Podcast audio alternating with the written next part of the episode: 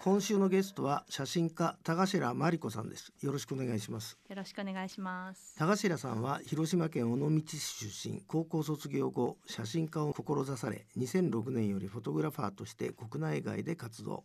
雑誌や広告の撮影をする傍ら地域の町や文化などに関わる人々の撮影を続けていらっしゃいます、えー、田頭さんに前回ご出演いただいたのはちょうど1年前になりますけどもその時は尾道の実家、えー、ロバ牧場からのリモートでした、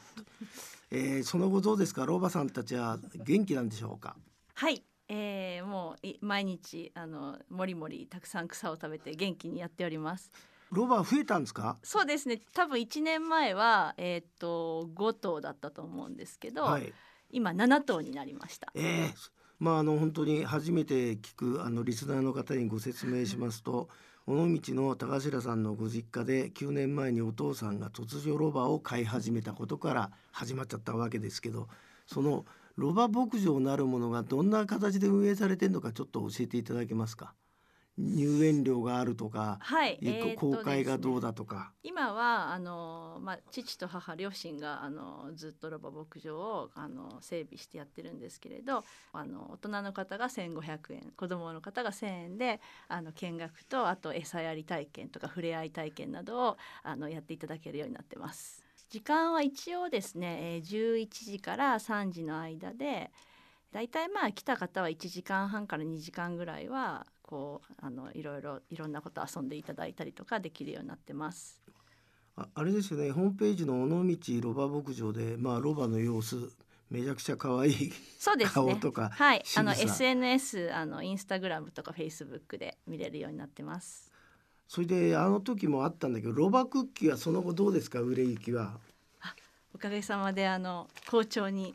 皆さん喜んでいただいております。今日そのお持ちいただいたはい。ロロバクッキーの新しいパッケージですけどこれ、はい。絵は今今回はどなたにお願いしたんですか？えーっとです。これ毎年毎年変わるアートボックスというテーマでコンセプトでロバクッキーややらせてもらってるんですけど去年はあのイラストレーターの黒田清太郎さんで今年はですねあの影絵作家の藤代誠二さんに描いていただきました。藤代さんあの、えー、とプラテーロと私三分子のプラテーロと私の愛読家でいらして何年か前にあの新聞で書評を書かれていてご自身もその「プラテーロと私」という作品を残されてるんですよ。それでよしいつかは頼みたい頼みたいと思ってあの飛び込んでいきました。でもまあ大したもんだよねこの絵もすごいいいしはいあのパッと見てさ気分が伝わるよねそうですね。それがすごいなって思いましたハッピーになりますよね。J-Way ロハストまあもともとあの田頭さんは特艦小僧みたいなとこあって 高校の時に写真家え辰木義弘さんと出会い写真家を目指したということなんですけど、この辰木さんと出会って写真家を目指すっていうストーリーってどういうことなんですかね？えー、とこれはですねあの、もういろいろ話す超長くなるのであのきっかけだけお話しすると最初にあの高校卒業した頃にあのフラッと行った長崎のハウステンボスというところで辰木さんのあの結構著名な方を撮ったモノクロのポートレートのシリーズの展覧会をやっていて知ってる方がたくさん写っていてその知ってる人があのの表情がそのテレビで見た顔と全然違って、なんか撮った人っていうのをすごい感じてそれで写真ってすごいなと思ってあ写真家になりたいとその瞬間に思ってしまったんです。なるほどえ要するにただ写真って写してるだけじゃなくて撮ってる人によってはい引き出すものが全然違うということに、すごいね写真の本質にいきなり気 気づいたってことはやっぱりなんか君の中にも素養があったんだね。そうだといいんですけれど その後あの東日本大震災の時に東北結構行ってますけども、はいえっ、と東北ではどのようなものを撮影なさってんですか？えーとですね、東北はもう本当にその2011年に震災が起きてその後すぐ1ヶ月後ぐらいに自分でちょっとまあこの目で見て、まあ、もしお話できたらそのかあの皆さんとお話したいなと思ってただ本当にあの会いに行って、まあ、そこからこういろんな話を聞いて撮らせてもらった写真をこう少しあの動画みたいな感じでまとめたりとかはいもう本当にそこにいる方々をあの撮らせてもらいました。まあ、あの昨年も紹介させていただいたんですけど高白さんが東北で撮影した風景や人々の写真また会話して印象に残った言葉をまとめた動画作品「道の奥の人」が YouTube で公開されているんですけどあれあれはまだ見れるんですか？あはいままだずっとあのアップしてますのでねあのまあ皆さんぜひ YouTube でじゃあ高白道の奥の人で検索してご覧ください。まあでもああれですよね。今回スタジオにあの来ていただいたのは高白さんの体験型写真展「大工の奇跡」が4月29日から5月29日まで東京の竹芝にあるダイアログダイバーシティミュージアム対話の森で、まあ、開催されると。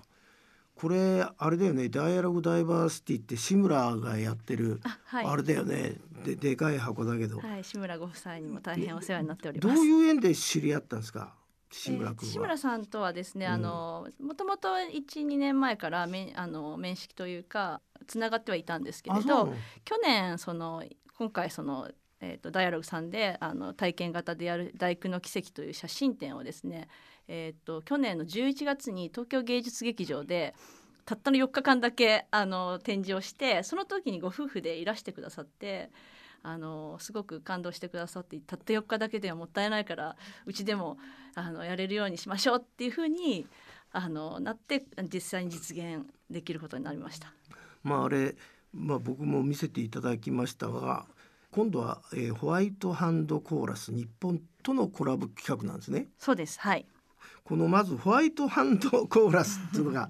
な何なのかちょっと教えてもらえますかね。えーっとですねあのホワイトハンドコーラスは主には聴覚に障害耳が耳の聞こえない人が音楽をするということが、まあ、一つのこうあのコンセプトというかテーマになっていて白い手、まあ、ホワイトハンドなので白い手袋をつけてと他の例えば楽器とか歌と一緒に手話をこう音楽表現のような少しアレンジをした表現でその音楽の歌詞ですね主には歌詞をあの言葉を表現して音楽を表現するっていうことをやってるんですけどこれってあの南米のベネズエラで始まったプログラムなんですよ。でこのプログラムの大元みたいなのに L システマというあの、まあ、楽器とかを無償で提供して音楽をあの青少年たちがするというあの国家プロジェクトがベネズエラにあってそこの中の一つのプログラムになってるんですけれどあのこの L システマっていうのと私がちょっと出会ったのが、えー、と2008年に東京芸術劇場にあの今結構もう世界的有名になっているグスターボ・ドゥダメルっていう指揮者がいるんですけど彼がこの L システマの出身なんですよベネズエラの方で。でその方の率いるシモン・ボリバルユースオーケストラというのが日本に初来日をして私結構まあクラシックがすごく好きなのでそれであの見に行ったんですけどその時にあのまあチャイコフスキーの5番を舞台上にあふれるぐらいこうオケがあの編成されていてなんか聞いたこともないようなそのヨーロッパとか日本のオーケストラでは何回も聞いたことある曲なんですけどなんかものすごい破壊力のあるチャイコフスキーを弾いてなんじゃこりゃと思ってもうそこにもう感動してそれで L システマっていうのを初めて知ったんですよ。なるほど。はい、で別にその時のコンサートはホワイトハンドの誰かがいたわけではないのね。ではないですね。ただそこであの L システムを調べてベネズエラっていう国を初めて知ってあのまあなんとなく心の中にいつか行きたいなと思ってたんですけれどそれがまたなんかあの2011年のその震災と関係があるんですけど、えー、と12年にそのやっぱり福島の子どもたちにそういうあのメンタルのケアとかそういうので L システムをやってはどうかという、まあ、世界中のその L システムは今世界中にあるプログラムなんですけど世界の音楽家たちが進めてでそれで実際にその福島県の相馬市で L システマ相馬っていうのが始まったんですよ。でそれをまたどこかから聞き聞いて日本に L システムが来たと思ってすぐにその相馬に飛んでいってそこからずっとその相馬の子どもたちのオーケストラをもう今もあの撮ってるんですけど、はい、あのいわいわゆるまあドキュメンタリーというか記録写真的なものをずっと撮ってそれそれからずっと L システマとの付き合いが始まるようになってですね。で、えっと、2019年の12月にやっとベネズエラに行くことができまして。え行ったの？はい。さすがだねあなた。行動力あんもんね。いやもう思い続けてたらなんとかなるのかなと思いました。J-Wave Lohas Talk まあ今回のこの高白さんの体験型写真展大工の奇跡のなんか中身？具体的にいろんなポイントを教えてもらえませんかね？はい。えーっとですね、まずはその主歌っていうその歌詞をもとに音楽を表現するというので、あのベートーベンのこう大工の大音楽賞ってそのあのシラという方の歌詞からベートーベンがそれを使って音楽賞のその交響曲の中で唯一その当時あの歌をつけたっていうのが大工なんですけど、まあ、その四楽章の歌詞が結構こう改めて聞くとすごい深くてそこをあの主歌を通して割とこういろいろ考えてよ読み解くことができるんじゃないかなと思うのであの主歌を使った写真でそういうことを感じてもらえるといいなと思います。あのこの手話って手に歌ってか、はい書いてまあ手話で表現するまあ歌っていうことなんだと思うんですけどそのあなたの写真で白い手袋をした人がこう動いてるじゃないですか。はいはいはいでその動きをまあ一枚の写真であの撮ってるんですけどあれ何秒ぐらいフィまあフィルター開けてるっていうかあの写し撮ったものなんでしょえーとですちょっと今日は写真を持ってきたので、はいそれを見ながらと思うんですけれう。ど、はいこんな感じですよね。時間もいろいろあるあるのかな？そうですねそうですね言ってみればね。なんかそのずっとホワイトハンドコーラスも2017年ぐらいからあの記録写真というかドキュメンタリー撮ってたんですけどこの手の動きって写真で表すのすごく難しいなと思ってその何やってるのかがよくわからないというか伝えにくいなと思っていろいろ考えた末になんかある時こうわーってあの手を動かしたところにふわーってこう軌跡がないんですけどちょっとこうファーっとの残る残ってて見えてあこういうのやったら面白いんじゃないかなと思って今回その大工の奇跡の展示であのこういう写真を撮ったんですけど主にはまあ2秒とか3秒とかそれぐらいの時間、えーっとやってもらってますね。例えばここに写ってるこのオレンジ色はペンライトなの？これは、あの手の先に白い手袋をはめているので手の先にあ LED の小さい。小さいのをうんこう細工してうんつけて、その手が動いたらそれが奇跡になるようななるほど。あの仕組みです。そうするとこっちの赤いのは赤い LED でやってもらってるそうですね。大体そのこれが燃えるようなという燃えるってこういう手話をするんですけど。そのまあイメージの色に合ったようなのを選んでうんやったりとか、これはあの喜びっていうのはこういうふうに言言われてみるとあの本当に伝わ伝わりますね。はい。この白いのは何やってんですかこの人。これはあのえっ、と星空の下でかな？っていうのでこういうふうこの方はあのろう者劇団の俳優さんでもあって、そのホワイトハンドコーラスの講師をされてる先生でもあるんですけど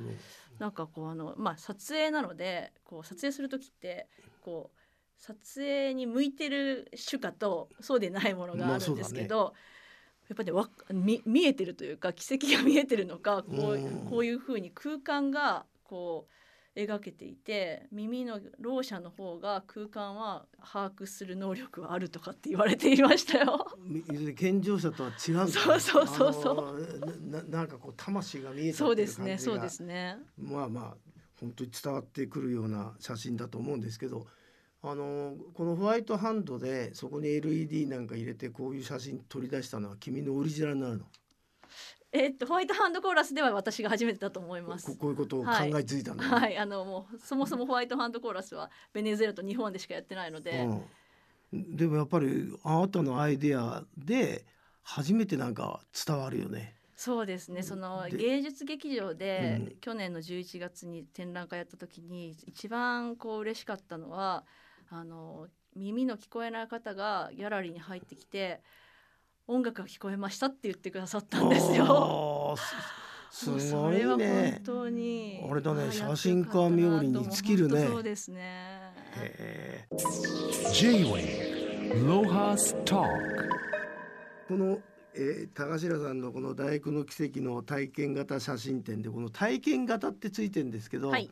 この体験型っていうのはなんかワークショップとかなんかやってるわけですか？そうですね、あの今回いろいろと、あの志村ご夫妻なんかともあのダイアログミュージアムの方々と話し合って、まあ、せっかくあそこでやるのであれば普通のこう展示をしてただ視覚的に見るだけではなくてもう少しこうあのあの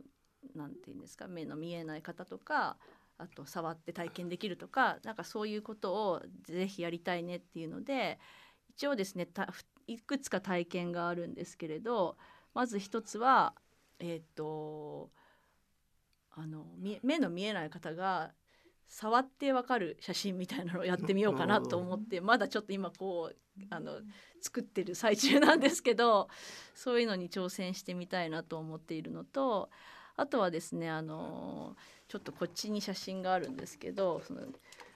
このこの123枚って全部その喜びを表してるこここの表現なんですけど結構この奇跡で見ると人間ってその動きが全然違うんだなっていうのがよく分かってそうだね。この人はなんかあれだね途切れてんもんね。そうなんです ここいつは流れてるな。でこんなところからこの表現がなんでこの頭の上からうん。奇跡があるんだろうっていうのが面白くて、うん。でこれを実際に来たあの見に写真展を見に来た来場者の方にあの喜びの表現を手にあ光る手袋をつけてやってもらって写真を撮って、うん。それを最後の部屋の壁一面に飾ってこう写真展をみんなで作っていこうっていう体験をやろうと思ってます。じゃああれですかあのき来た人たちでどんどん増えていくわけだからそうですそうですはいまあ、最終日になればなるほどあのいろんなあの試みがそうですね体感できるってことか。そうなってほしいなと思ってます。J-Wave Lohas Talk あとあのこうし視聴覚障害者の方が、えー楽しめるように音響にも工夫してるって言うんですけど、はいはいはいはい。この音の方はどんな工夫があるんですか？これもですね今回音響設計のプロにあのお手伝いをいただいてあの部屋が7つぐらい小さな部屋をにこう移動していくようになるんですけどそこの部屋にこう順番に音がこう動いていくような感じにしてひあの目の見えない方はそのその動きでやっぱりそのまた全然目の見える人とは違う感覚になるのではないかなと思って。うん部屋ごとに音楽が違ってそれがどんどんどんどんこう動いていくみたいなのを今考えてます。すごいねでもねこう聞いてるとワクワクしました。その。体験型写真展大工の奇跡はダイアログダイバーシティミュージアム対話の森で4月29日から開催されますとぜひ皆さんお出かけくださいまあでも高城さんこう次々とそういうアイデアが浮かんでくるのはそれはやっぱりロバ飼ってるお父さんがあれですか？あの発想の元ですかねいやー父は来てくれたの？父は一度も来てくれてないですね。あでもそんなそんな暇ないもんなそんそんなにロバとヤあのギと留守番してくれる誰かあのペーターが来てくれれば出られるんですけど、うん、そうだね。かあのロバ牧場流行るのはいいけどかわいそうだね。はっついてなきゃいけないもんね。そうなんです。たまにはあの遊びに出たいようなこと言ってますけど。言い出してる。そうですそうです最近は。なんだ俺だけかよこんなことやんなきゃいけない それでどんどん増えちゃうとまた大変だよね。そうなんですよね。まあでもあのーまあ僕の周りでもあの伊豆のあのぜ禅寺の和尚だけどロロバ買い出したし、はいはいはい、はい。君の影響で やっぱりなんかロバにこうなんだこう感覚が惹かれるはい。人たちもいると思うんでまあまあこれからもそういう面白い仲間を、えー、集って、まあ、日本にもうちょっとロバ増やしたいそうですね ロバ仲間を増やしたいと思います。まあ高城さんこれからも頑張ってください。今日はどうもありがとうございました。ありがとうございました。J-Way ロハスターク